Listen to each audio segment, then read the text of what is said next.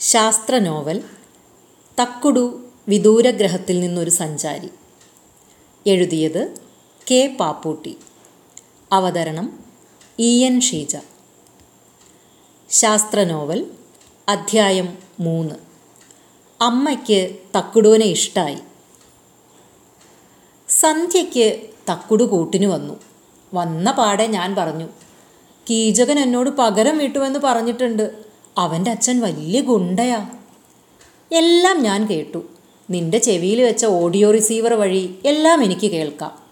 അവൻ എന്താ നിന്നോട് ഇത്ര വിരോധം? എനിക്കറിയില്ല. ഞാൻ അവനോട് ഒന്നും ചെയ്തിട്ടില്ല. എല്ലാ കുട്ടികളും ഒളിഞ്ഞു നിന്ന് കീചകൻ എന്ന് വിളിക്കുമ്പോൾ ഞാൻ അവനെ ഗണേശനേ വിളിക്കാറുള്ളൂ. സാരല്ല നീ പേടിക്കണ്ട. വഴിയുണ്ടാക്കാം. അമ്മ വരാറായില്ലേ? അമ്മ ഇപ്പോൾ വരും. അതിനു മുമ്പ് ഒരു ചോദ്യം ചോദിച്ചോട്ടെ? ആരാ കീചകനെ ഉന്തിയിട്ടത്? അതൊരു ചെറിയ പ്രാവാണ് ഒരു ബുദ്ധിയുള്ള പ്രാവ്. അതിനെ ഞാൻ പിന്നെ കാണിച്ചു തരാം. ഇപ്പം ഇത്ര മതി. ബുദ്ധിയുള്ള പ്രാവോ? ആ പ്രാവിനെ ആ ദീപ് കണ്ടതല്ലേ? ഒരു ചോദ്യം കൂടി. നിന്നെ എന്താ എനിക്ക് കാണാൻ പറ്റാത്ത? നിനക്ക് ശരീരമില്ലേ? ഭക്ഷണമൊന്നും വേണ്ടേ? നീ ഇവിടെ താമസിക്കുന്നേ? ഏത് ലോകത്തുനിന്നാ വന്നേ?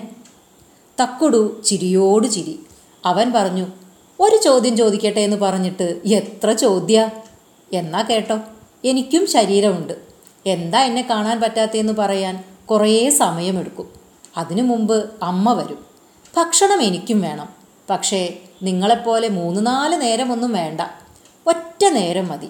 കുറച്ച് മീനോ കൂന്തളോ കിട്ടിയാൽ ധാരാളം. വേവിക്കുകയൊന്നും വേണ്ട. ഒരുപാട് വെള്ളം കുടിക്കും. കടലിലെ ഉപ്പുവെള്ളം മതി. ബാക്കിയൊക്കെ പിന്നെ പറയാം. നിന്റെ അമ്മ അതാ വരുന്നു. അമ്മ വന്നു.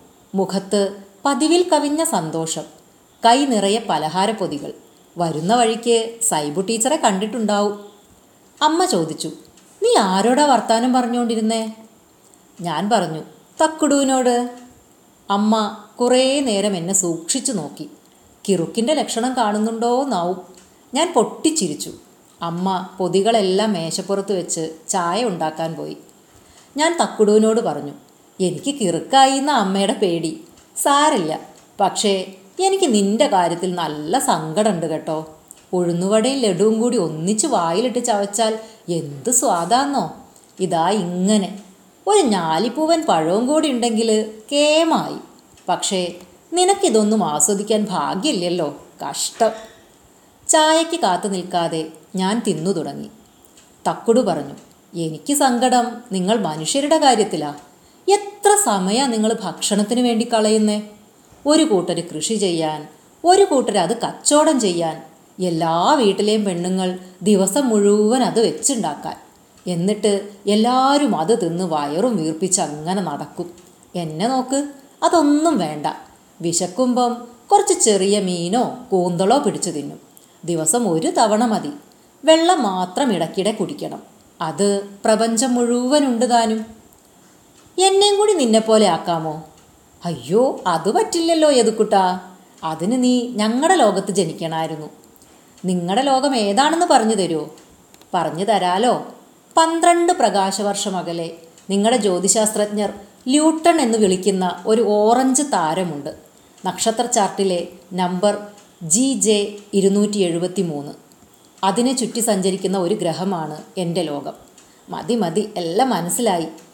അതാ പറഞ്ഞേ ധൃതി വെക്കണ്ട. നീ കുറച്ചുകൂടി ഫിസിക്സും ജ്യോതിശാസ്ത്രവും ഒക്കെ പഠിച്ചു കഴിഞ്ഞ് മനസ്സിലാക്കാം. എനിക്ക് അഞ്ചു കൊല്ലം കൂടി ഈ ഭൂമിയിൽ കഴിയാൻ അനുവാദമുണ്ട്. അതിനുള്ളിൽ അതൊക്കെ പറഞ്ഞു തരാം കേട്ടോ.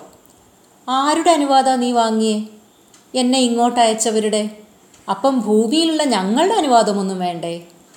ഒരു കുലുങ്ങിച്ചിരി മാത്രമായിരുന്നു ഉത്തരം. ഞാൻ പറഞ്ഞു വട്ട് കേസ് തന്നെ. ഞാൻ നിന്നെപ്പറ്റി എന്റെ അടുത്ത കൂട്ടുകാരോട് പറഞ്ഞോട്ടെ. അയ്യോ വേണ്ട. നാടാകെ അറിയും.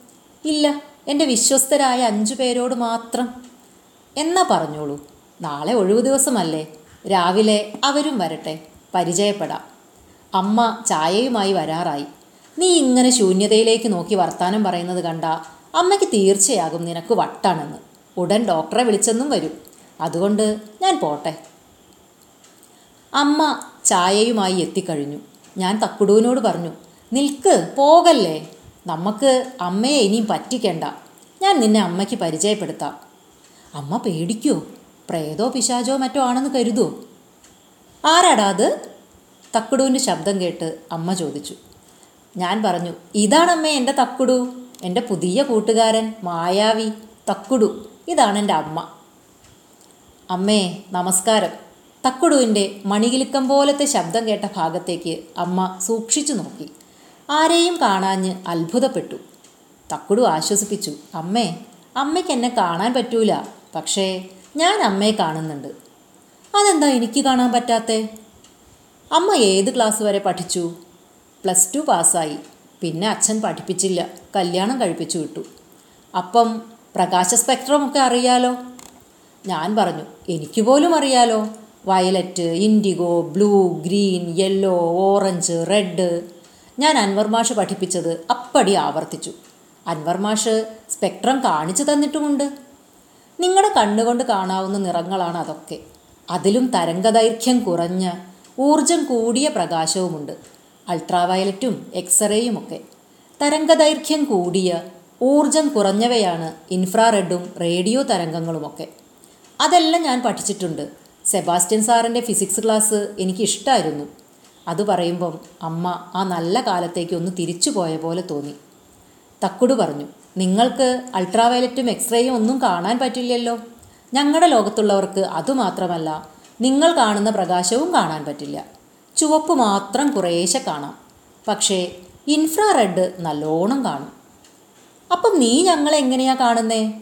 ചുറ്റും ഇരുട്ടല്ലേ? ട്യൂബ് ലൈറ്റിൽ ഇൻഫ്രാറെഡ് ഇല്ലല്ലോ? അമ്മ ചോദിച്ചു.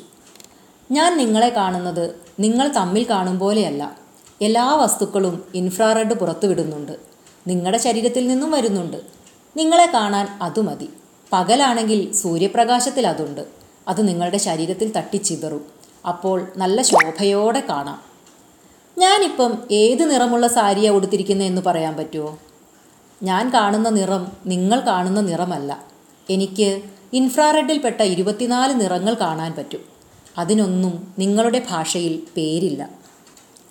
ഞാൻ പറഞ്ഞു തക്കുടു നിന്റെ കാര്യം കഷ്ടമാണ് നല്ല ഒരു റോസാപ്പൂവോ ഓർക്കിഡോ ഒന്നും കണ്ടാൽ നിനക്ക് ആസ്വദിക്കാൻ കഴിയില്ല. ഒക്കെ നീ ഇൻഫ്രാട്ടെന്ന് പറയും. കഷ്ടമുണ്ട് ഇൻഫ്രട്ട് അല്ല ചുപ്പാണ്ടി ഇൻഫ്രാറെഡ്. എന്റെ ലോകത്തെ ഒരു പൂ കണ്ട നിനക്കും ആസ്വദിക്കാൻ കഴിയില്ലല്ലോ. നിനക്ക് ഏഴു നിറങ്ങളും അവയുടെ പല ഷെയ്ഡുകളുമല്ലേ ഉള്ളത്? കടും ചുവപ്പ് ഇളം പച്ച നീലപ്പച്ച എന്നിങ്ങനെ. എനിക്കതൊന്നും കണ്ടാൽ തിരിച്ചറിയാൻ പറ്റില്ല. പക്ഷേ ഞങ്ങളുടെ ലോകത്തെ പൂക്കൾക്ക് നൂറുകണക്കിന് നിറങ്ങളുണ്ട്. ഇരുപത്തിനാല് ഇൻഫ്രാറെഡ് നിറങ്ങളും അവയുടെ പല ഷെയ്ഡുകളും ചേരുവകളും എല്ലാം ചേർന്ന ഞങ്ങളുടെ പൂന്തോട്ടങ്ങൾ അതിമനോഹരമാണ്. അമ്മ ചോദിച്ചു നീ ഞങ്ങളുടെ ലോകം ഞങ്ങളുടെ ലോകം എന്ന് പല പ്രാവശ്യം പറഞ്ഞല്ലോ. ഏതാ ഈ ലോകം? ഈരേഴ് പതിനാല് ലോകം എന്നൊക്കെ കേട്ടിട്ടുണ്ട്. അതിലേതെങ്കിലും ആണോ നിന്റെ ലോകം? ലോകങ്ങൾ പതിനാലൊന്നും അല്ലമ്മേ ലക്ഷക്കണക്കിനുണ്ട്. ഒക്കെ ഞാൻ പിന്നെ ഒരിക്കൽ പറയാം. നാളെ രാവിലെ വരാം. ഇപ്പോൾ പോട്ടെ. എന്റെ ഡോൾഫിൻ കൂട്ടുകാർ കാത്തിരുന്ന് മടുത്തിട്ടുണ്ടാവും.